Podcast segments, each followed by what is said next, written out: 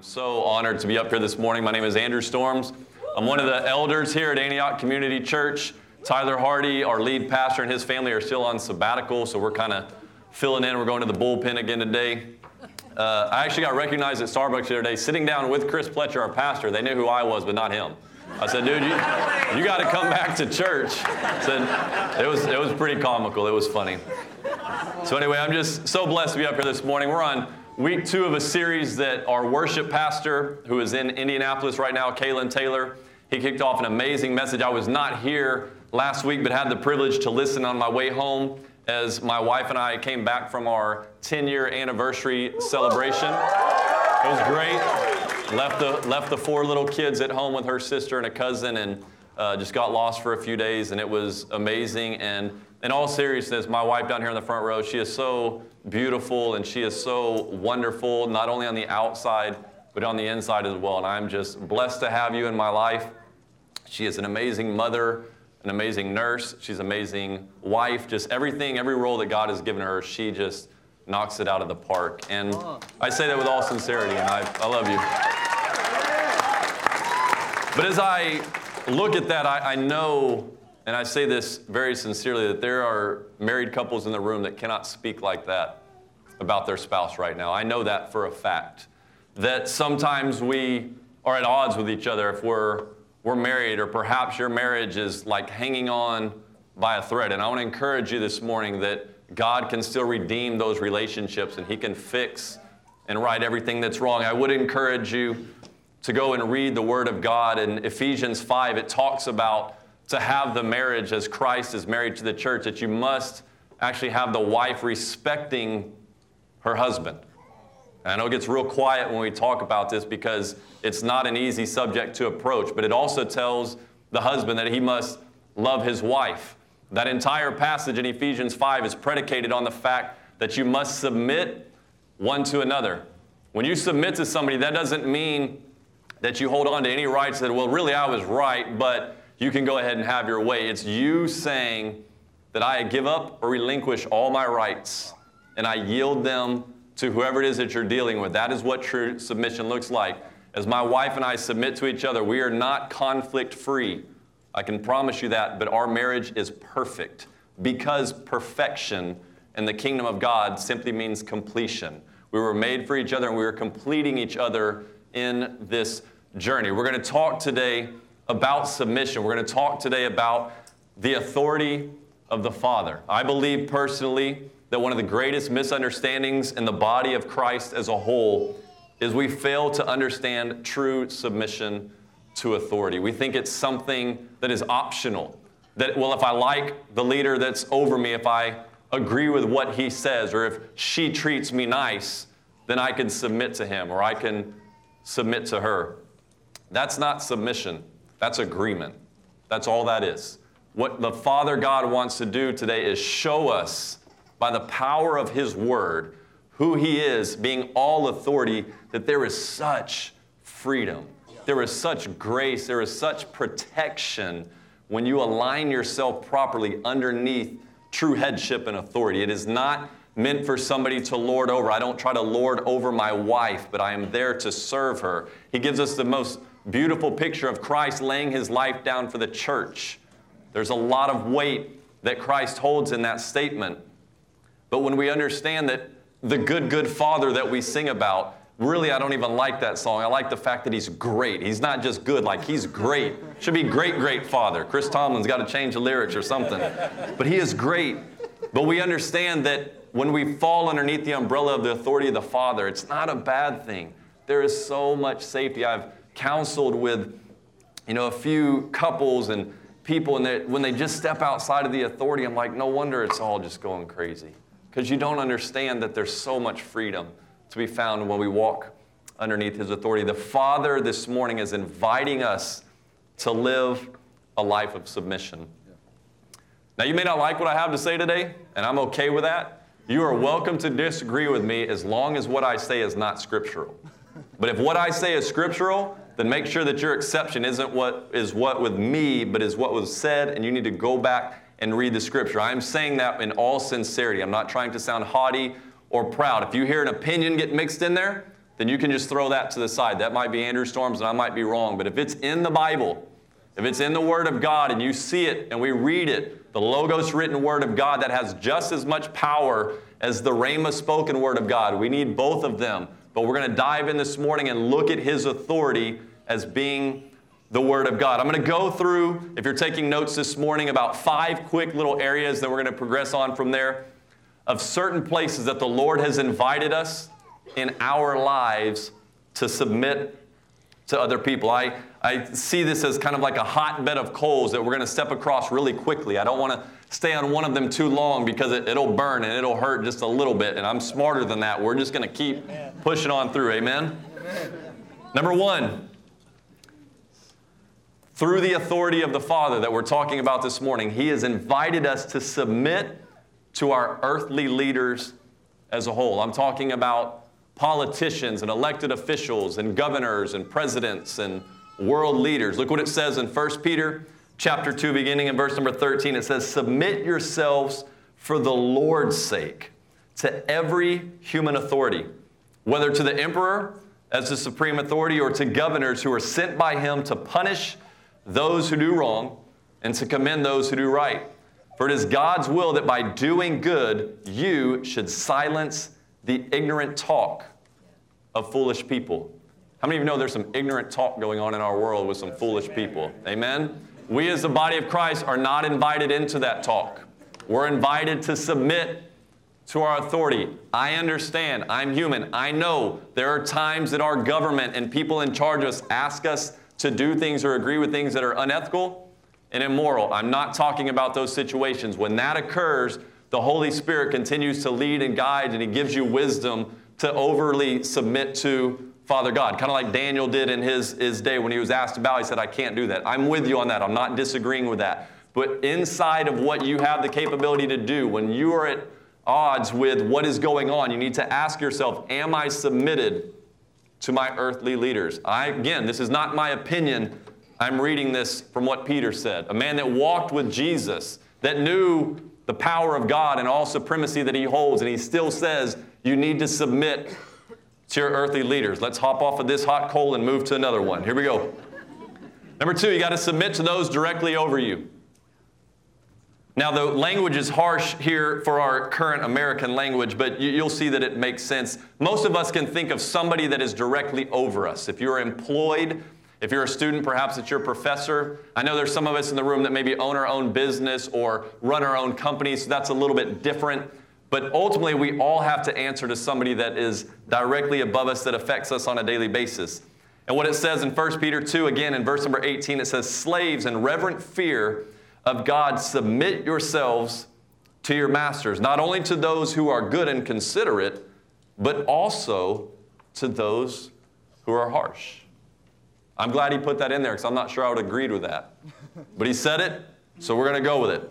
Moving on, number three, you are invited through the authority of the Father to submit to church leaders. Look what it says in Hebrews 13, verse 17. It says, Have confidence. The New American Standard there says, Obey your leaders and submit to their authority because they keep watch over you as those who must give an account. It says, Do this so that their work will be a joy and not a burden, for that would be of no benefit to you. I say this so gently, so, so gently. When Tyler's up here as our church leader, or Chris, or Mitchell, or Kent, myself at times being an elder, we as humans need to be encouraged. You don't have to come up and say you agree with everything, but when a leader asks you to submit, and I'm treading very lightly here, we don't need you approaching us right away and telling us what we were saying was wrong. Can I get an amen on that? I'm not saying that for my benefit. I'm trying to stay inside of the Word of God. If this is opinion, then we'll just move on beyond this. But we need to be submitted to what they do. These guys are held to a higher standard. It says that by the Lord. They have to give an account. So you don't have to play the judge on their behalf. Let God do that. Let God be the one that comes and judges. If you're a college student and Mitchell Welch is our college pastor has asked you to do something, You know it's not immoral. It's not unethical. We don't need to buck him and come against him and say, well, I don't think so. We need to submit. That's what we're missing in this church, in the kingdom of God, is we don't understand there's so much freedom, there's so much protection if you will just do what is asked of you by somebody that God has placed over your life. I say that with all seriousness and with all gentleness as best I know how. Submit to your church leaders. Number four, we need to submit to each other in the body of Christ. I love it. In Ephesians 5, verse 21, it simply says that submit to one another out of reverence for Christ. Well, I don't agree with you. Great. It doesn't say that. It says you do it out of reverence for Christ. That's what it says. You don't have to agree with who you're submitting to. And once again, it's not this game of who's right and who's wrong. It's like, hey, let's do it your way this time. It's, it's still inside of the Gospels. Let's, let's try that approach or let's pray this way, whatever it is, but we submit one to another because we need each other. Christ is all about unity and getting the body to, to function properly, not just sit in pews together, but assemble together and become a working vessel that can carry out his plans.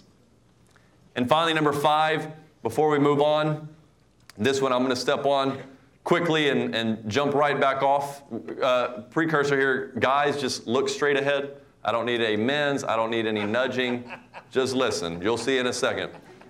Beginning in verse 22 of Ephesians 5, I'm going to talk to the women for just a moment. Wives, be subject to your own husbands as to the Lord. For the husband is the head of the wife, as Christ also is the head of the church, he himself being the Savior of the body. But as the church is subject to Christ, so also the wives ought to be to their husbands in everything. Well, Andrew, he's not talking to us, he's talking to the church at Ephesus. That's between you and him to figure that out. If we begin to move away from Scripture because it doesn't fit what we've been taught our whole lives, we begin to go down a treacherous path that can take us into bad places. I challenge you, if you know of marriages that are good, show me a good marriage that doesn't operate with true submission. And I'll be shocked and I'll recant everything that I say. But every time I see an issue with marriage, it has to do with respect and love. Women, you're kind of off the hook here. It never tells you you actually have to love your husband, it just says you have to respect him. It's true, read it. It's there.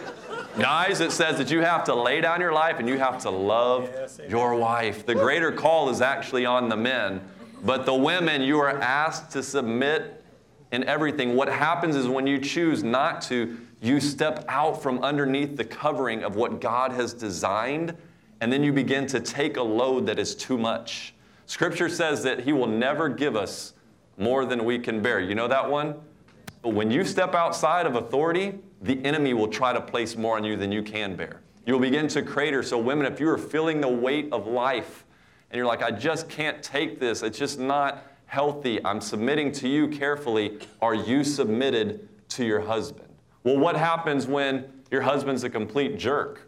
Or he doesn't even know Jesus. He doesn't even come to church. He just comes home and turns the TV on and gets drunk or whatever he does. They actually even approach that right here. Look what it says. In 1 Peter 3, again, verse 1 through 2 Wives, in the same way, submit yourselves to your own husbands, so that if any of them do not believe the word, they may be won over without words by the behavior of their wives when they see the purity and the reverence of your lives. What a great opportunity the Lord has given women to be so reverent to Christ that they can serve a husband who doesn't even know him yet. Amen? It's beautiful that the Lord does that. Again, this is a, a bed of hot coals that we're trying to progress through. This all has to do with the authority of the Father. But as we begin to kind of change gears, and we'll come back to this a little bit, I want to make this statement that true authority has the power not only to act, but true authority has the power to simply speak. For those of us that are parents, we understand this pretty well.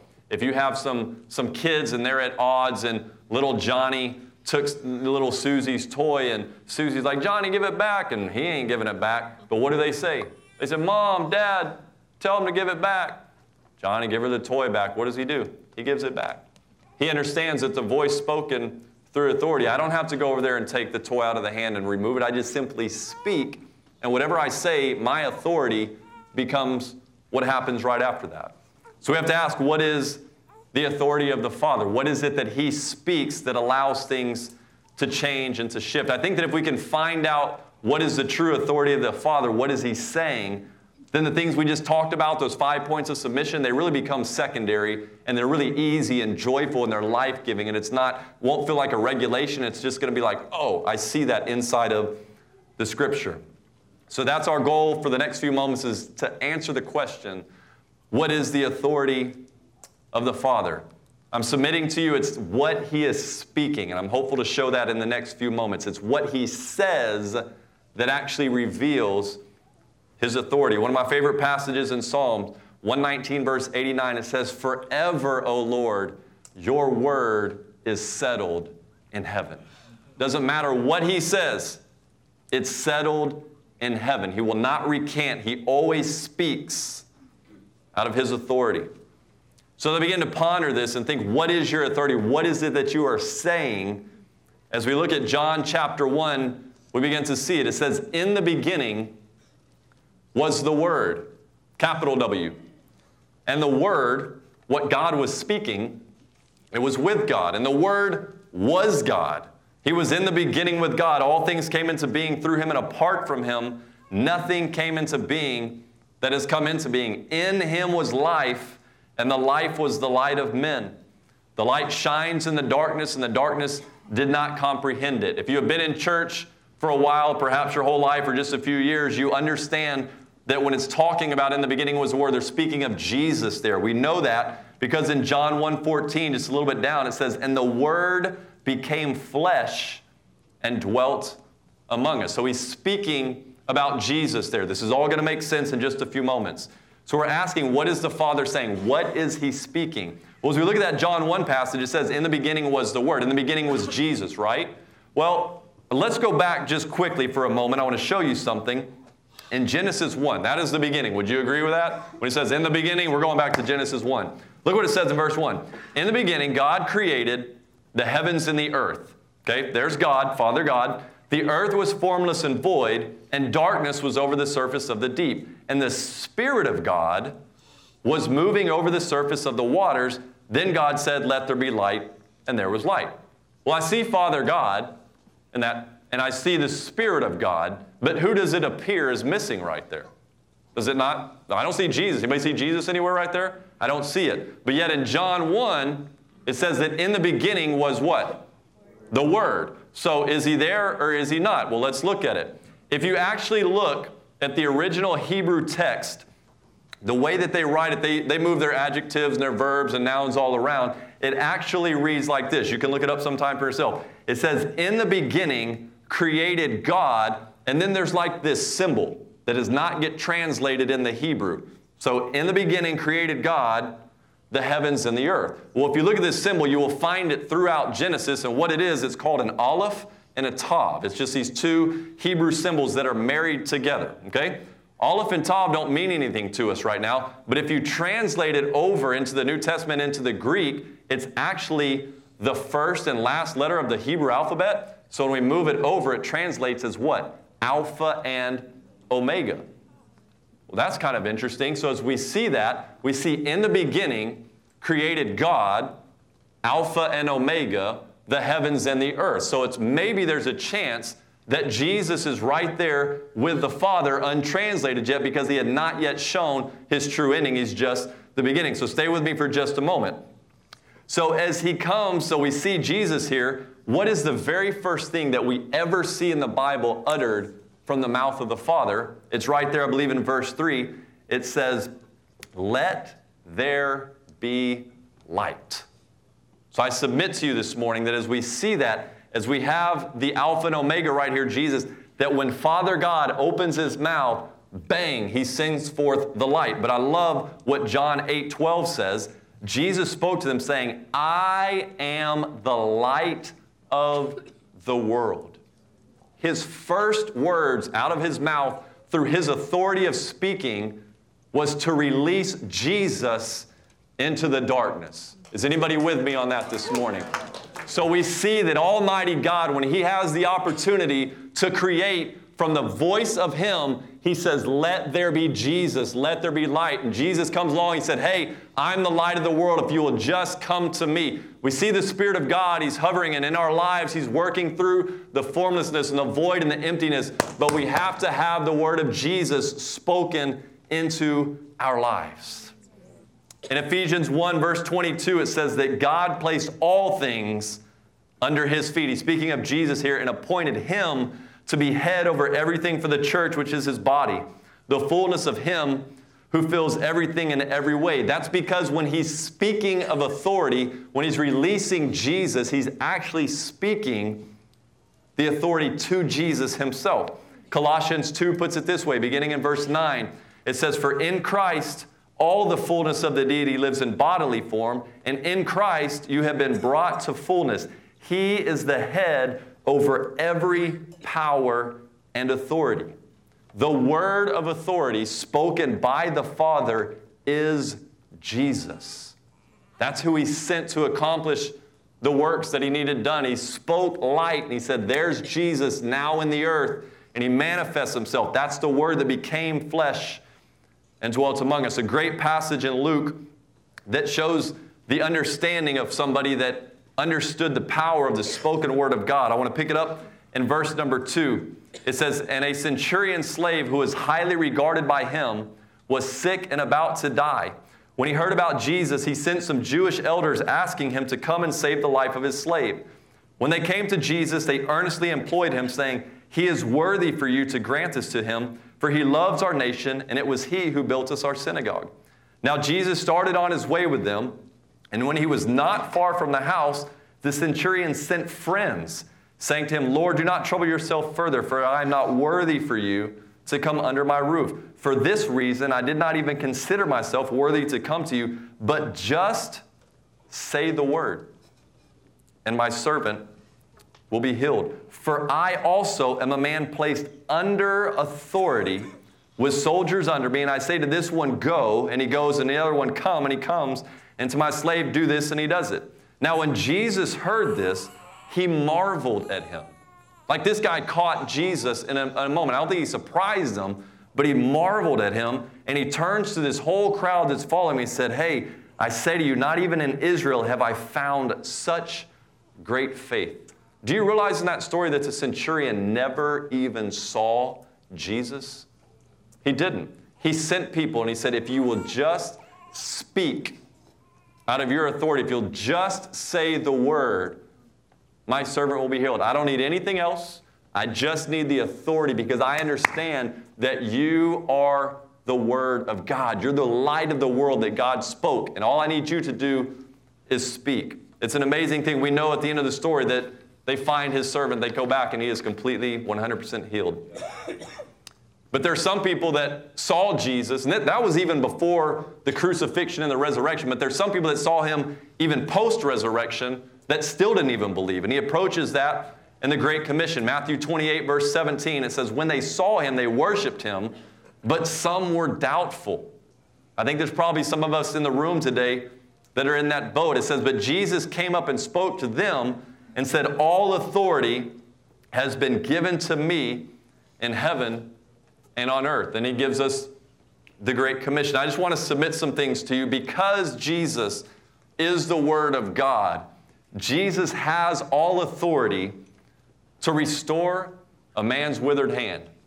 He also has authority to cleanse 10 lepers in an instant. Jesus, because he is the Word of God, he has all authority to raise a friend of his back to life who's been dead for four days. He has the authority to calm the winds and the waves. Jesus, because he is the Word of God, he can set free a man, demon possessed, who's living in a cemetery, and he can put him in his right mind. It's also because of his authority that he's able to offer forgiveness to a woman who is caught in the very act of adultery. His authority allows him to spit on the ground to form some mud, to rub it in a blind man's eyes to restore his sight. And it's his authority that allows him to take a young boy's meager lunch and turn it into a buffet for over 5,000 people. We see his authority and we see the miracles that he does. We say, well, that's Jesus. But I think if all we see in there is all these great things he do, we miss about half of what authority is there to do. Because authority isn't there just so for you to perform these great and mighty feats and perform these miracles. It's here to actually get us through sometimes. Look what it says in 1 Peter 2:23. It's speaking of Jesus. It says, When they hurled their insults at him, he did not retaliate. This man that is full of authority, man, if somebody speaks ill of me, that stings me, I want to retaliate. Maybe not in a physical way, but I want to say something back. I don't think I'm the only one in here that probably feels that way. We don't like being mishandled. It says, when he suffered, he made no threats. He could have said, Hey, I'm perfect. What are you messing with me for? Why am I having to suffer? But he said, You know what? Because he had all authority, he just kept his mouth shut. Instead, get this with me, he entrusted himself to him who judges justly. I think that is one of the most amazing verses dealing with an understanding of spiritual authority. I submit to you that it, his authority is what allowed him to act the way that he did. Do you know that submitting to God's authority, it doesn't excuse us from submitting to others, it actually allows us to submit to them? Yeah. That's what it does. He alone, God the Father, in his authority, he's the one that judges justly. When we refuse to submit the way that he has asked us to, we're trying to play the role of the judge, and he never intended it to be that way. He just says, You submit, and I'll judge. Let me be me. It's from that place of authority that Jesus is able to speak not a word when his accusers falsely assailed him with vicious lies because he understood authority, because he is the Word of God. That's actually what allows him to turn the other cheek when smacked open handed in the face by sinners. It's his authority that allowed him to take each of the 39 stripes that were deserved by me, but reserved for him. It's from that place of authority that he's able to stay on the cross and suffer the most brutal death that a man can die. It's because of his authority that he's able to enter into hell itself and rightfully take back the keys to death and the grave. And it's from his place of authority that he's able to commission you and I to the ends of the earth to make baptized disciples of his who will obey all that he has commanded them to do. He has that authority because he is the Word of God and he has entrusted himself to the Father.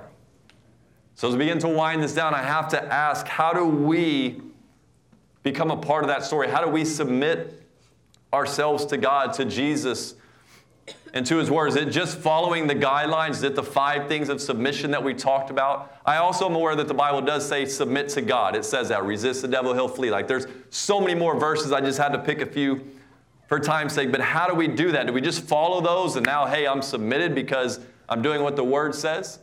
That's partially true. Is it that we have a change of attitude, or now that we see that Jesus is the Word of God and this kind of cool revelation that that brings freedom, and now we're submitted to His authority? somewhat, but I think it's deeper than that. And so I had to dialogue with the Lord this week and I had to, to ask him some questions. What do you really want to say about your authority? What is it that you want us to get? And as he began to show me these things about that the authority is the spoken word of God and that the first thing he ever spoke is Jesus and Jesus himself begins to speak, I just began to dwell on words. Like what are, what are words? It's what we use, it's how we communicate. But where often do we find words outside of the spoken word? And I just asked, and the answer is obvious. We find it in books. That's where we find words written down, penned by somebody. And then I asked the question a little bit further where who is it that writes books? Well, whoever writes the book is simply the author, right? So as I began to think about that, I, I, understood that when the author begins to write something down, it becomes an extension of who he is or who, who she is. It becomes an extension of the authority that they have. And so he begins to show me in Hebrews chapter 12 and verse 2, it says, looking unto Jesus, the author and the finisher of our faith. And I wasn't connecting it. And then he opened my eyes, and I pray that your eyes would be open to receive this word that he gave to me so beautifully. Have you ever noticed the six letters that begin the word authority. Some of you are sitting there counting on your fingers and trying to figure it out. Jesus has all authority, but he also has all authority. He wants to write the story of your life. As he begins to show me that, I understood that's what it means to be submitted, is to allow him to be the author, to have authority over everything that you do and over everything that you say. You may not agree with every chapter, but if your life is submitted to Him and you have given Him all authority, then He will use you to accomplish His works in the earth. Did you know that nothing in His kingdom is ever accomplished outside of His authority? Because as He speaks it, as He writes it, that is what gets things moving in the kingdom. So I have to ask myself, and I have to ask you this morning is your life an autobiography? Are you the one that's choosing to fill the pages with the way that you think is right? You said, hey, I'm going to author my own life. I'm just going to take down whatever it is. I'm going to, I'm going to come up with my own plan, my own agenda. I want to write the chapters of my life. I was born, raised here, but now I get to choose where I go to school. I get to choose who I'm married. I don't want him to be the author of that. I want to pick. Are we writing an autobiography here, or is our story being written by the author of life? Do you know that stepping outside of his authority means that you have chosen to write the story of your own life? And he gives us free will. I want to say that to you so gently that he actually allows you to do that if you want to. But the scary part, but comforting to those that let him write, you can fill in all you want in the middle.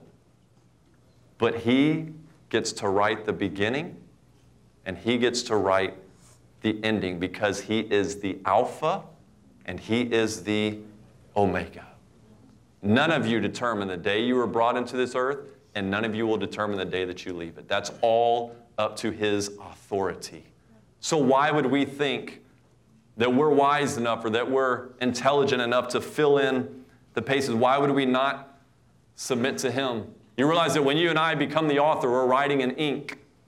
When you allow Him to do it, He writes in blood.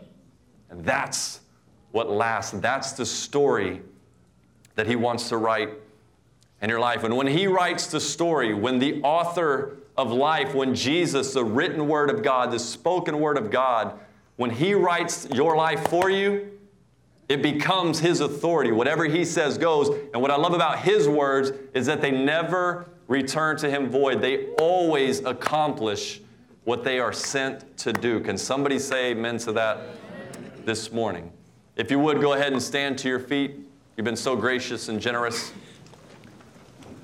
If the worship team will make their way back up. If we have some of our life group leaders or prayer partners, if you will go ahead and make your way to the front.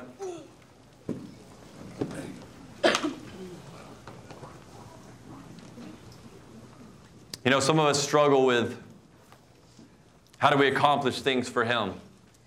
And hopefully, I know it's a slippery slope, and I probably didn't lay it out as good as I should have, but I want you to see that it's the Word of God that brings life. It's the Word of God that He speaks, that He writes, that allows you to accomplish things for Him. It's not this doing thing, it's, it's yielding yourself to Him. As I began to pray about this time, just about this simple message, and hopefully brought some encouragement to you, I just began to ask God, where do you want to land with this? And I feel so clearly like that He's just saying that there's some of us that have been trying desperately to write our own story, and it's just time to relinquish that. Just say, God, I come before you and I surrender to you. I know you've been chasing me this whole time, you're coming after me, and there's some repentance even that needs to happen. That we said, I've tried to author my own life, but I want to submit to your true authority. What I love about him writing the story is that though not every chapter makes sense, and I'm with you, some of you have been through some horrible things that you never want to revisit. Although it doesn't make sense, we know that He causes all things to work together for good for those who love Him and who are called according to his purposes. But as we back off and we think about authors and people writing books, did you know that authors don't write books for themselves, they're made for other people to read. And some of us have never even seen our own lives like that, that your life story, what God has called you to, the ugly chapters, the good chapters, whatever else is in between, the beginning and the end, it's not just for you, it's for other people to read. Guys, there is a lost and dying world out there looking to pick up a book that's real, a life that's genuine, that is submitted to something greater than itself that doesn't just say, oh, it's my life, I can do with it what I want. That's a slippery slope and it's not doesn't have a good ending. You can read about it all throughout the Bible. We submit ourselves to his authority and we say, God, you can do with me whatever you want. Then those five hot coals we stepped on, those don't even matter. That's easy. I can submit to my church leaders. I can submit to authority because I ultimately trust him to write the story of my life. We need to set our own agendas aside some of us, I'm speaking to a, specific group here, have gone through ADS. The discipleship's going, we think God's going to send me to the nations. That might not be His story for you, and that's okay. When you feel yourself not at peace with what God's calling you to do, it's probably because you interrupted the blood and said, I just want to write a little bit in ink. And that's all of us, guys. It's not just you, it's me too. We have to set our own agendas, our own pens aside, and just say, I want the blood of the Lamb to write the story of my life. These guys up here that are here to pray with you, anything you need prayer for, they are here. But if you just need to come down and say, I don't even know how to turn it over, but I want to. I want to give everything I have back to the true author of life, to that authority. And we would love to do that for you this morning. Just be somebody that can pray with you. And I speak over your lives, guys. I want you to know that the books that you are. Each of you represent a story, that you are a book worth reading. You are so full of life. I don't care where you are today. I want you to know there's hope. We've prayed this morning, and there's a word that says God wants to reignite us with hope. It's okay if you feel like you've gotten these pages, you are not at the end of your book. Jesus, with that blood, boy, he can go back and he can erase all that junk that you wrote in an instant. And he'll say, I'm going to start writing your name in blood because there's one book you better have your name in. It's up in heaven. It's the Lamb's book of life. He's going to open it up and he's going to see your name when you submit and say, I believe that Jesus came as the ultimate authority and has paid the price for my life. If that's you today and you've never done that, what a great opportunity to have your name written in blood today. If you have done that and you're just struggling in life, set the pen down. That's my encouragement. Set it down. Set it down. Let Him write the story of your life. Jesus, we're so grateful this morning that you are the Word of the Father, that the true authority that He gave to you is because you are the Word. You are His authority. Lord, I pray in this room that you would speak words of affirmation to those that need it, words of encouragement. Lord, we repent as a whole and say we do not want to write our own stories. We want you to write it for us. Lord, give those that need to respond the courage to do so. We don't want to miss a moment. We're not trying to coerce people, Lord. We want them to be set free. We want to see them walk in the fullness of what you have called them, myself included. Lord, may your word be treasured here in our lives, and even in these next few moments, may we listen to your voice like we did earlier. May we respond with obedience, with grace, or may we submit to the authority of your word, Jesus Christ. We love you. We bless you. In Jesus' name I pray.